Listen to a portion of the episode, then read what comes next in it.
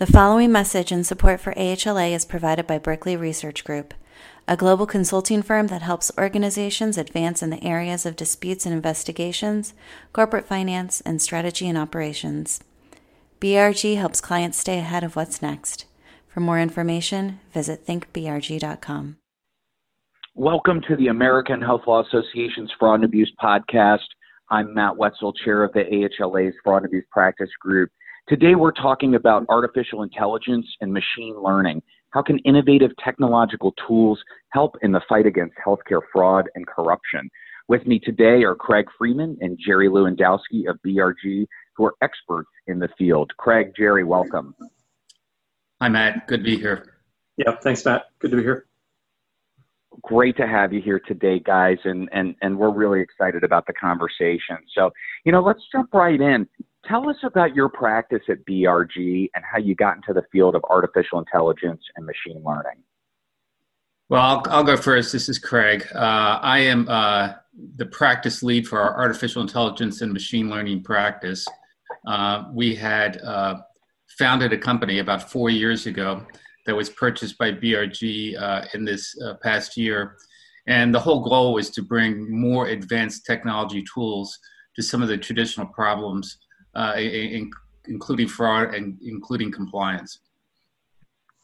And and this is Jerry. I'm one of the leaders of our healthcare practice at BRG, and we've long had a practice that is uh, heavy on data analytics in the healthcare space. And given the evolution of um, some of the analytical techniques and what Craig's team, team can do, there's such a natural fit for what a lot of our healthcare clients need from a fraud and abuse standpoint, from a um, from a compliance standpoint, that we tend to work together quite a bit.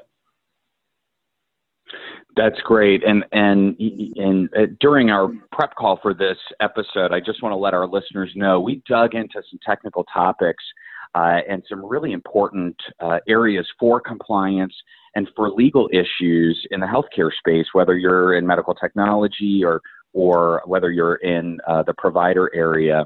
But uh, you know, uh, J- Craig, Jerry, I think maybe the best place to start is to level set a little bit. What is artificial intelligence? What's machine learning? Uh, you talked about um, supervised and unsupervised machine learning during our prep today, as well as collective intelligence. What are these concepts, and what do we, what do our listeners, uh, the uh, the AHLA uh, uh, Fraud and Abuse Practice Group uh, members, what do we need to know about these topics? Well, I don't think anyone's going to become a data scientist uh, on a half-hour podcast today, but there were you, you listed some key concepts that it's really hard to get into the weeds on this stuff without understanding those concepts. Um, first off, artificial intelligence, I'm not sure it is anything.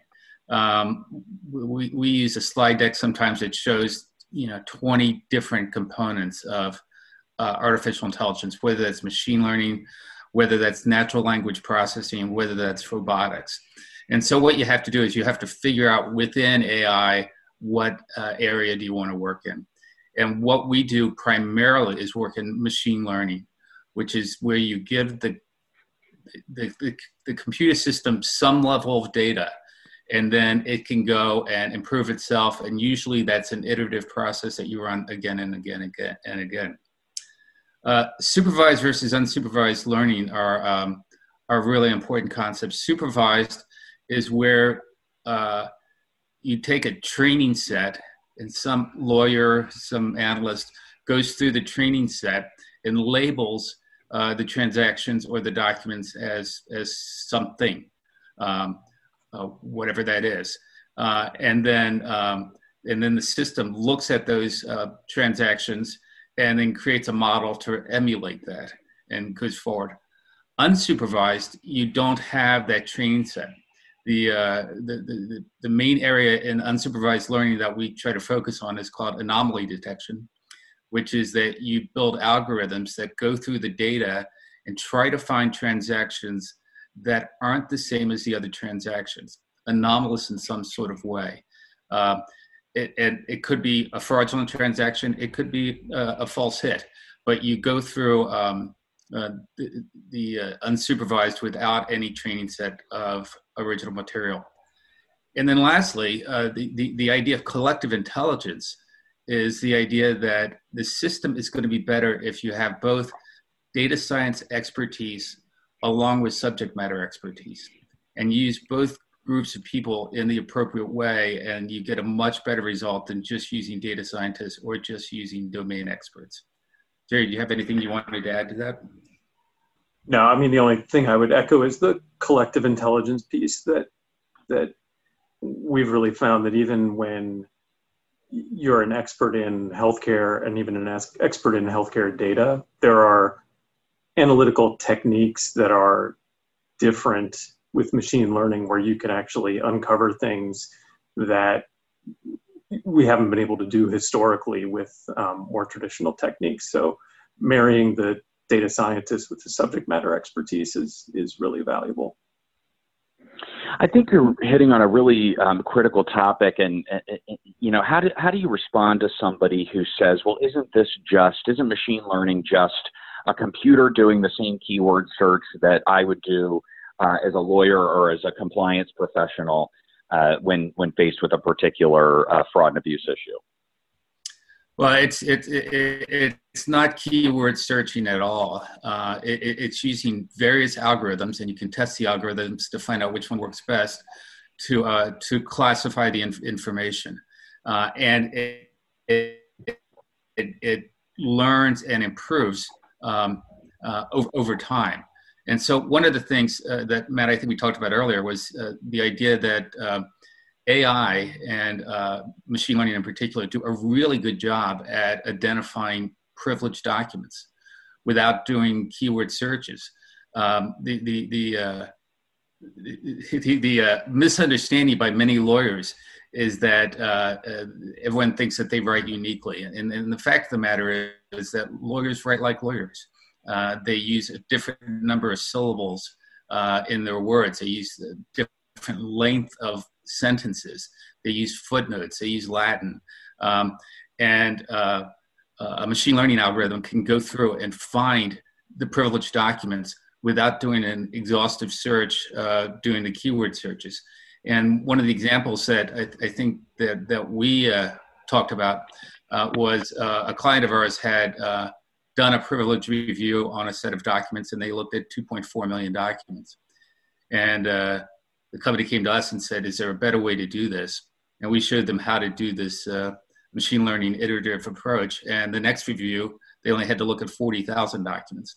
So the cost savings, the time savings uh, were dramatic. That's tremendous. That's tremendous. And, and, and it's an important tool in uh, a lot of uh, the, the legal and compliance work that we're currently doing. How are you applying these tools and techniques to healthcare compliance in particular? I, I think the, the best way to look at that is through, uh, and I'm sure Jerry will have something to say on this, but is through, we, we think there's been sort of three phases of, of being able to do effective compliance programs. The, the, the first phase was mainly uh, whistleblowers and people saying that there's been uh, a problem here, and then lawyers would go look at it. The second phase was searches, where you're searching lots of documents and lots of information, trying to find problematic transactions, uh, which which was a, a, huge improvement over the first phase. But but the problem with searching is you can only search what you know for, know exists. Um, and so the third phase now is using advanced predictive analytics to look for things that are anomalous that maybe haven't been identified before. If there's a new scheme that hasn't been seen before, that's where predictive analytics can can find things, as well as doing things uh, uh, less expensively and, and faster.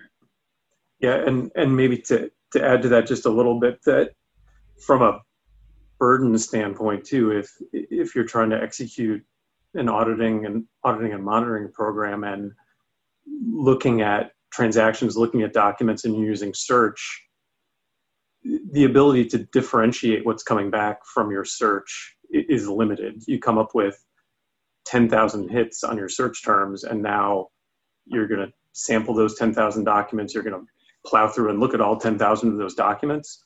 One of the things you can do with machine learning really effectively is a, a more structured form of risk ranking what's coming back from the from the program. So you can actually say, let's look at these uh, higher target areas first. Let's let, let's prioritize these documents over the less valuable documents on the list.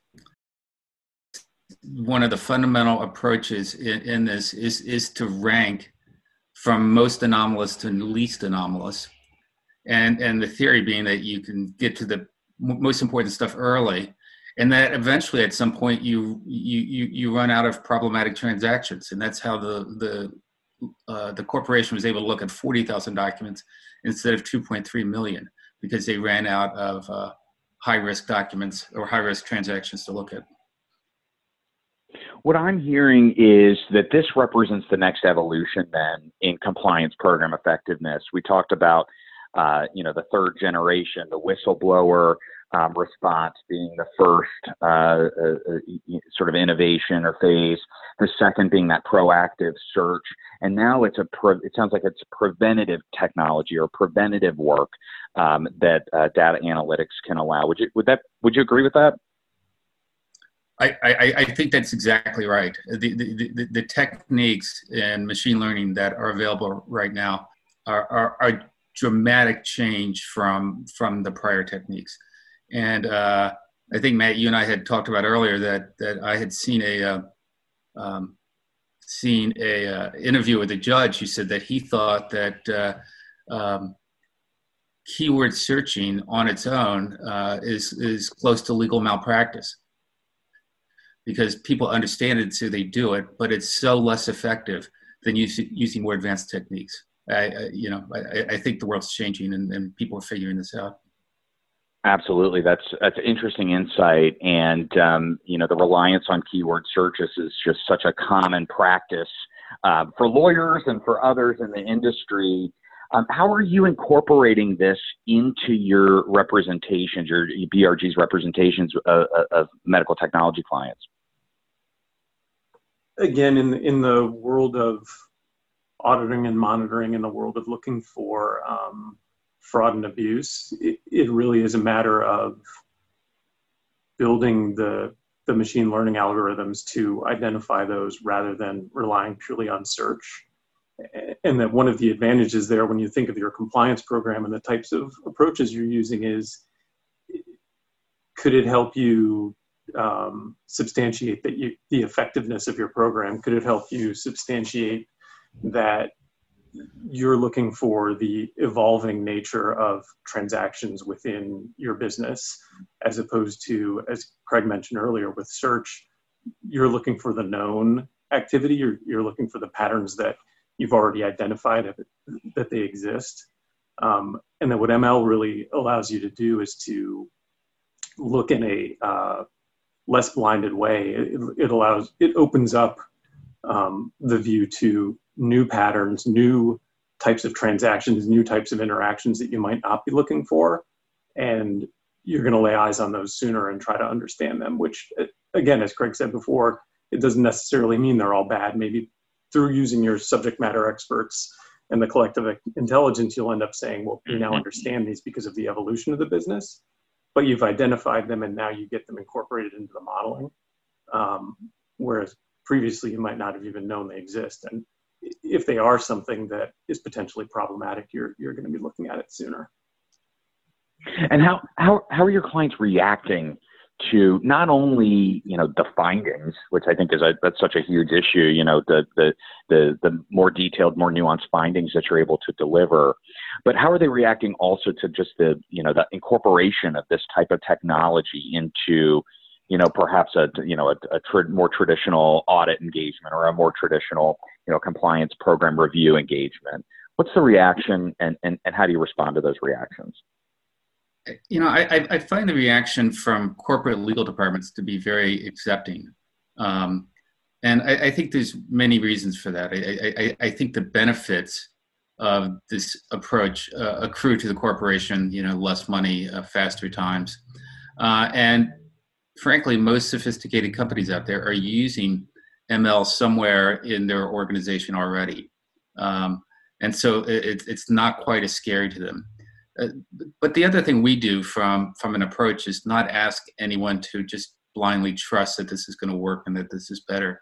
So we do a lot of proofs of concept uh, where we'll go in and, and take a limited problem uh, and and demonstrate how the technology works and and what does and doesn't.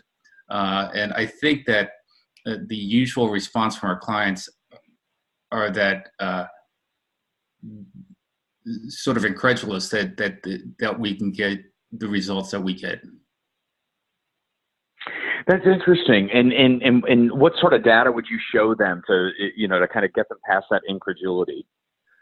Well, I think if you, if, if, you looked at compliance transactions and, and you could say uh, doing it the normal way in search, here, here are, as Jerry said, here, here are 10,000 transactions we're going to go through and uh, um, see what we find as opposed to a risk ranked uh, list of the transactions. So here, here are 50 transactions, and they're in order from most problematic to least problematic.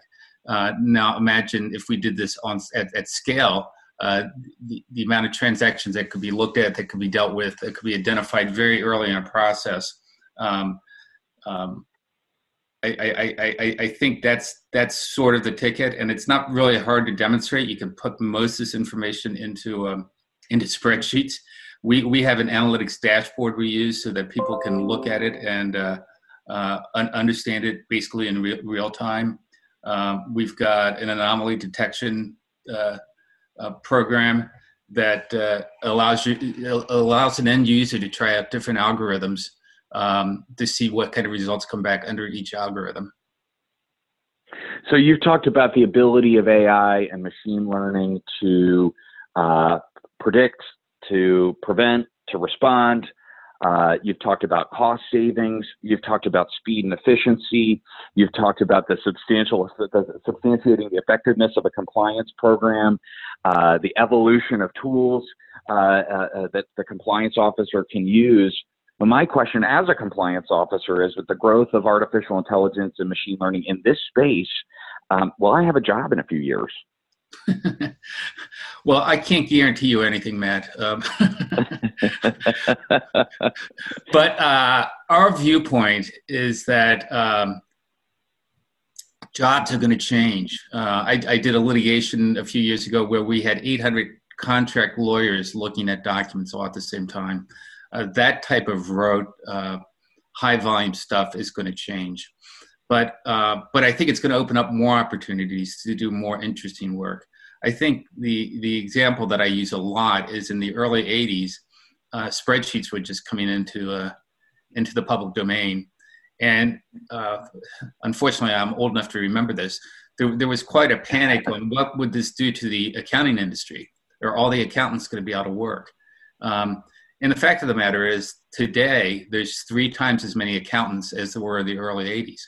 And it's because we can do so much wow. more. You, know, nobody was thinking about forensic accounting. Nobody was thinking about different types of data modeling that, that, are, that are done now. They were just trying to get the payroll out. Um, and so it, it, it, it, it changed jobs, uh, but it, it, it opened up more jobs than it eliminated. And I think the same thing is going to happen here. Well, that's that's uh, that's certainly um, uh, uh, you know a, a, satisfying response from my my angle. And uh, you know, as a compliance officer in the medical technology industry, obviously we deal with artificial intelligence, machine learning, et cetera, in terms of the technology that we produce. And so, this conversation today about how to use those similar technological tools to actually do our jobs and to do them better uh, is uh, really fascinating and, and, and exciting uh, for the profession. So, really appreciate that. Craig, Jerry, any other final thoughts for our listeners today? I think one thing that that that we feel very strongly about here at BRG is that um, that products are the wrong way to go in terms of machine learning. We, we, we think that you get a better result by having data scientists looking at the problem with the client's data and, and building a solution that way rather than buying a product and trying to slip it in. And if you think about it, when a company makes a product, um, they, they, let's say they have 250 use cases. They try to find an algorithm and approach that's going to match as well as it can to all 250. And so what that what that means is you're coming up with sort of a median solution by definition. And if you want an optimal solution, you, you, you've got to have people thinking about how do I combine different algorithms together? How do I, you know, there's hundreds of settings for every algorithm. How do I test all these things? And how do I get an optimum solution? And we feel pretty strongly that, uh, I know this is a little pithy, but, but that you can't separate uh, data science from the data scientists.